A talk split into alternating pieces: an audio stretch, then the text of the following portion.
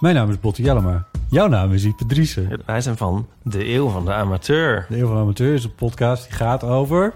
Alles. Het is een eh, podcast over levenskwesties die je niet kunt googlen. Een soort licht neurotische blik op het leven. Het is een podcast met humor. Jezus. Kijk, een grapje. Die, die vragen durft te stellen en die je ook onbeantwoord durft te laten. Mooi. met een regenboogvlagje. Dat, dat noem je queerbot. Dat an- regenboogvlag, dat klinkt echt als een soort... Eh, ik bedoel, iedereen is welkom. Kom ons luisteren in je favoriete podcast-app.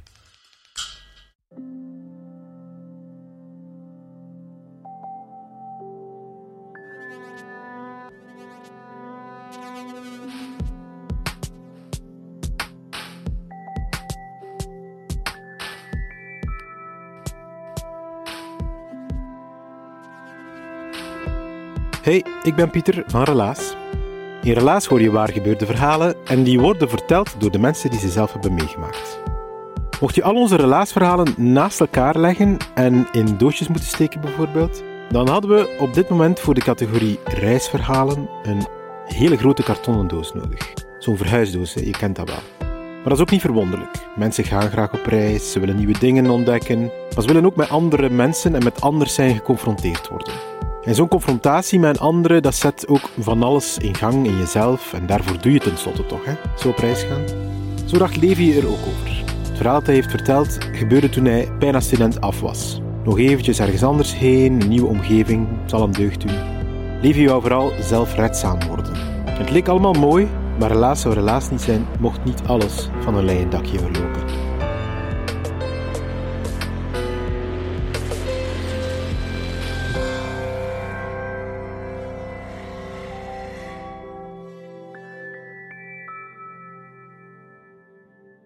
Zomer van 2013 stond ik op het punt om te vertrekken naar mijn Erasmus. Nu, ik had een beetje een atypische Erasmus uitgekozen, want ik ging naar het hoge noorden van Zweden, naar een universiteitsstadje met de naam Umeå, Umea geschreven.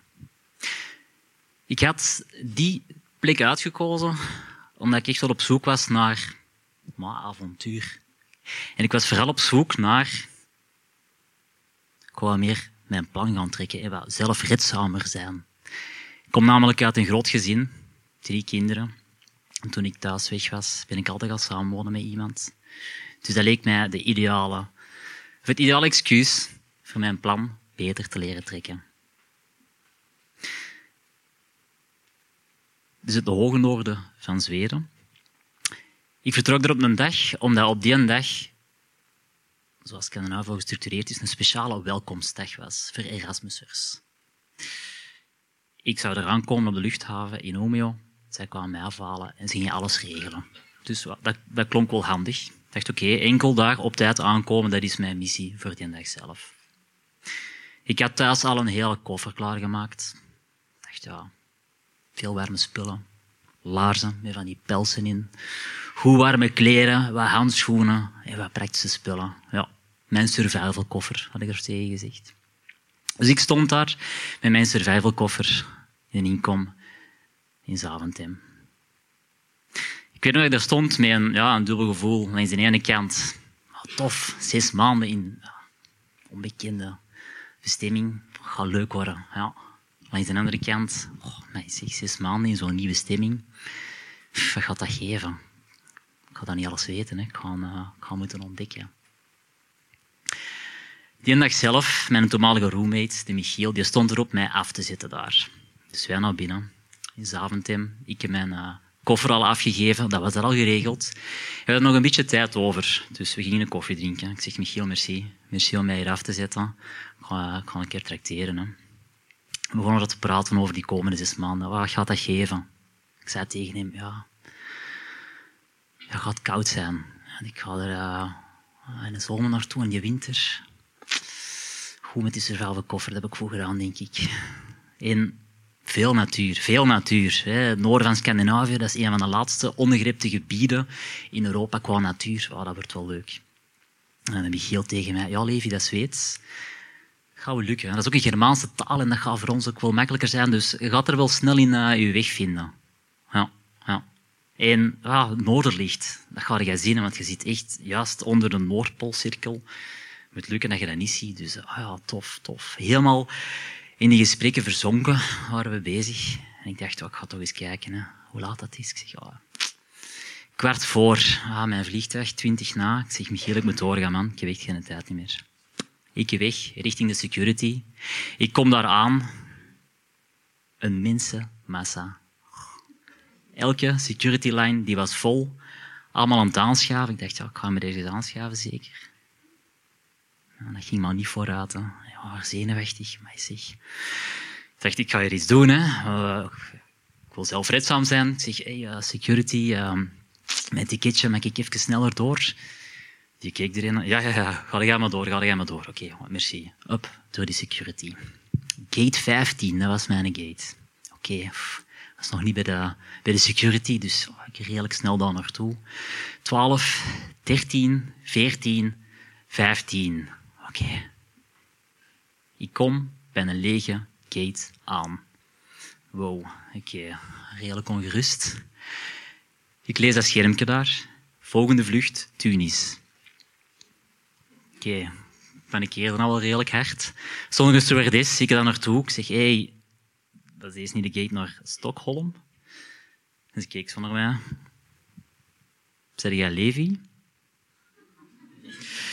En dat er iemand zoiets tegen u zegt in die setting, ja, dat voorspelt meestal niet veel goed. Ik zeg ja. Levi, de vlucht is tien minuten geleden vertrokken. Nadat die vlucht een kwartier op jou heeft gewacht. Ik heb een mond vol tanden. Ik zeg maar, het is ongeveer twintig na. En die vertrok om twintig na. Nee, nee. Twintig voor. Oh, ik heb mijn vlucht gemist. En dan kwamen al die verhalen. Ik heb mijn vlucht gemist naar Stockholm. Dan heb ik ook mijn vlucht gemist van Stockholm naar Romeo, want ik ging zo'n binnenlandse vlucht pakken. Oh, die welkomstdag, dat had nu zo handig geweest dat het allemaal had uitgekomen. Ah, en ik heb mijn koffer meegegeven. Die zal wellicht nog op. Ah. Het kwam allemaal wat samen. Ik dacht, oké, ik ga een paar keer diep ademhalen. Dat lost al iets op. En dan dacht ik, ja, goed, zelfredzaamheid, deze zijn de momenten dat je het kunt bewijzen. Dus ik vraag aan haar, ik zeg, kan ik nog een volgende vlucht? Hè? Er zullen misschien nog vluchten zijn naar Stockholm. Kan dat nog geregeld worden? En wat doe ik met mijn bagage? Hij zei, ja, uw bagage, dat gaat de chance hebben, want ja, die vliegtuig heeft, het vliegtuig heeft niet voor niks een kwartiertje te wachten. Dus uw bagage is van het vliegtuig gehaald, is hier nog in. Een andere vlucht, dat weet ik niet. Ik ga even naar de, uh, de helpdesk van Brussels Airlines en misschien kan er wel iets geregeld worden. Oké, ik kan aan een helpdesk. Gaan aanschuiven. Ik ga snel aan het kijken. Ik zeg, oh, dat lijkt er wel een redelijke uit. Nog een klapje mee doen. Hè. Dus de klant voor mij ging weg en hij gaf mij het teken. Kom maar af. Ik kan nou voor. Ik zeg, hey, dag Bart. Las dat zo hier op zijn naam. Uh, name tag. Ik dacht, oh, dat is goed. Een beetje mijn naam benoemen. Zeg, Bart, ik heb mijn vlucht gemist. Mijn vlucht gemist naar Stockholm. En het ding is, dat is mijn vlucht richting mijn Erasmus voor de komende zes maanden. En vandaag is een speciale dag. Het is een Student Welcome Day. En ik zou er elke graag bij zijn. Kun jij niks voor mij regelen? Hij keek naar mij. Zegt, oké, Levi. Hoe komt dat jij je vlucht gemist hebt? Zegt, ja, open kaart spelen.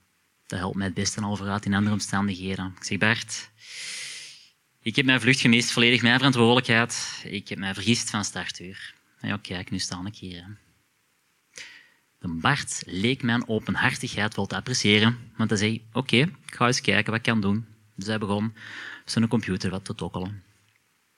Dan zei hij tegen mij, uh, Levi, binnen vier uur is uw volgende vlucht en er zijn nog een paar vrije plekjes. Dus als je wilt, kan ik je plaats herboeken voor 600 euro. 600 euro, dat kwam nogal binnen. Aan de ene kant, ja, oké, goed, dan heb ik een alternatief. Maar 600 euro voor een student die net nog op Erasmus vertrekt, dat gaat echt niet lukken. Ik zeg, Bert, merci man, ik zou het graag, graag willen aanvaarden. Maar 600 euro, dat lukt mij niet. Student, Erasmus, dat plaatje, dat gaat niet kloppen. En hij zegt, ja, lieve, dat is, dat hetgeen dat ik kan doen. Hè. Dat, is in, dat is in mijn macht. En hij liet een stilte vallen. Zeg, Bert, zou jij eens voor mij kunnen luisteren bij iemand dat er wel over kan beslissen? Het zou tof zijn. En hij dacht, ja, nu moet ik alle troeven op tafel smijten. Ik zeg, ja, je zou mij fantastisch kunnen verder helpen. Ik zeg, en, deze zou fantastische reclame zijn voor Brussels Airlines. Beeld daarin? Hij keek zo naar mij. Hij zegt, ah wel, ik zal zijn telefoontje doen. Dus hij belt er iemand op. Iemand dat hopelijk, blijkbaar, iets kan beslissen wat hij niet kan beslissen. Even later komt hij bij mij terug. Hij zegt, Levi, die volgende vlucht, binnen vier uur, ja, ik ga een plekje kunnen reserveren voor 60 euro. Ik zeg, Bert, merci. 60 euro, fantastisch. Dat betaal ik uh, met alle plezier. En Bert was aan het regelen.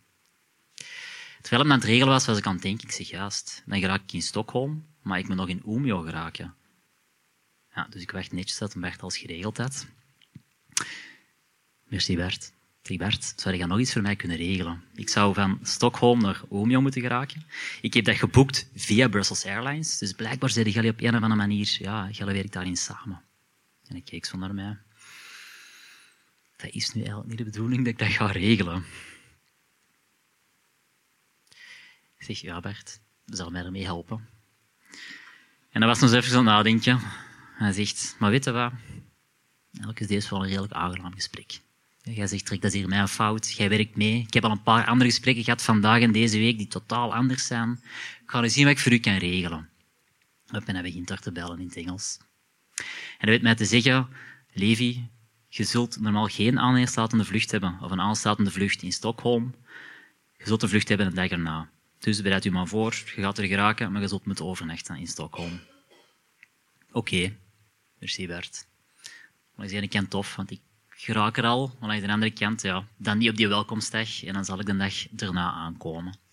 Ik moest naar een zekere Barbara vragen in Stockholm en uh, zij ging mij het verdikt vertellen als ik aankwam. Dus ik had nog vier uur om het te overbruggen, nadat ik in een Bert hartelijk bedankte voor alles dat hij deed. In die vier uur was ik weg gewoon ontlopen. En het toffe was een dag zelf dat ik nog een, paar maten had, of een paar maten had, die, die een dag zelf op reis vertrokken. En in de namiddag een vlucht had. En ik kwam die tegen daar uh, in Zaventem met al die lunchplekken. En die keken zo naar mij van... Ja, die verschoten hun eigen een bult. Levi, jij ging toch nog zweren in de morgen? Wat doe jij hier? Ja, dat is nog een tof onderwerp om even over te praten. Ik had nog wat gezelschap dan. Vier uur later stond ik als eerste aan gate 15 naar Stockholm. Na zo'n ervaring, daar leer ik nogal snel van. Dus ik het vliegtuig op naar Stockholm. Ik stap daar af, ga mijn koffer halen, ik richting, ja, richting de helpdesk of richting de balie van die Zweedse luchtvaartmaatschappij. Ik zie van ver al iemand wuiven. Typisch Zweeds uitziend, lang blond haar, blauwe ogen, grote smile. Barbara, denk ik. Are you Levi? Zeg jij de Levi? Uh, ja, ja, ik ben de Levi. Ja. Ik ben Barbara. Levi, geen chance, man. Het vliegtuig in Umeå staat klaar, gaat zo vertrekken in 10 minuten. Geeft uw koffer af en op het vliegtuig. Ik had een paar seconden nodig om dat wat te processen. Ik zeg, ah ja, oké, um, moet er nog iets geregeld worden van mijn koffer? Normaal is dat 60 euro, Levi, maar kan. Je gaat op dat vliegtuig verder dat ik mij hier uh, bedenk. Helemaal in extase stap ik dat vliegtuig op. Een paar uur later kom ik aan in het hoge noorden, plekje Omeo. Ik werd eraf gehaald met een taxi naar de universiteit. En ja, die universiteit, helemaal in het groen. Kijk, gewoon vijverken in het midden van die stijgertjes. En het was zomer in Zweden, dat wil zeggen, ja, in de zomer wordt het niet donker. Dus dat was in een prachtige avondgloren setting, roze, oranje, al die kleuren. En ik werd hartelijk ontvangen. En ik werd toegelicht van, ja, die komende zes maanden, Levi, deze mogen jij verwachten. Ik kreeg een welkomstpakket mee en ik kreeg de sleutel mee naar mijn studentenkot. Met een taxi zit mij van mijn studentenkot en ik kom er aan met mijn welkomstpakket en mijn survival koffer. En ik weet nog hoe dat ik daar dan uiteindelijk echt tien uur na mijn oorspronkelijke uh, timing aankom. En dat ik uiteindelijk ben op de plek hè, waar ik had moeten zijn. Dus eigenlijk was mijn Erasmus nog niet goed en wel begonnen. Of ik had dan mijn eerste les in zelfredzaamheid in plantrekkerij. Nou, ik heb die wel met glans, met glans geslaagd. En dat was voor mij al wel heel interessant om te zien van ja, ik heb avontuur gezocht en voilà, avontuur was er al, de dag zelf. Ik weet nog heel goed dat ik daar, ja, het zal in middernacht, twee uur uh, geweest zijn, dat ik daar in mijn bed lag met een grote smile en dat ik aan het denken was van, amai, dat deze dag in extremis nog zo goed is gelopen, ja, dan zit ik hier goed voor de komende zes maanden.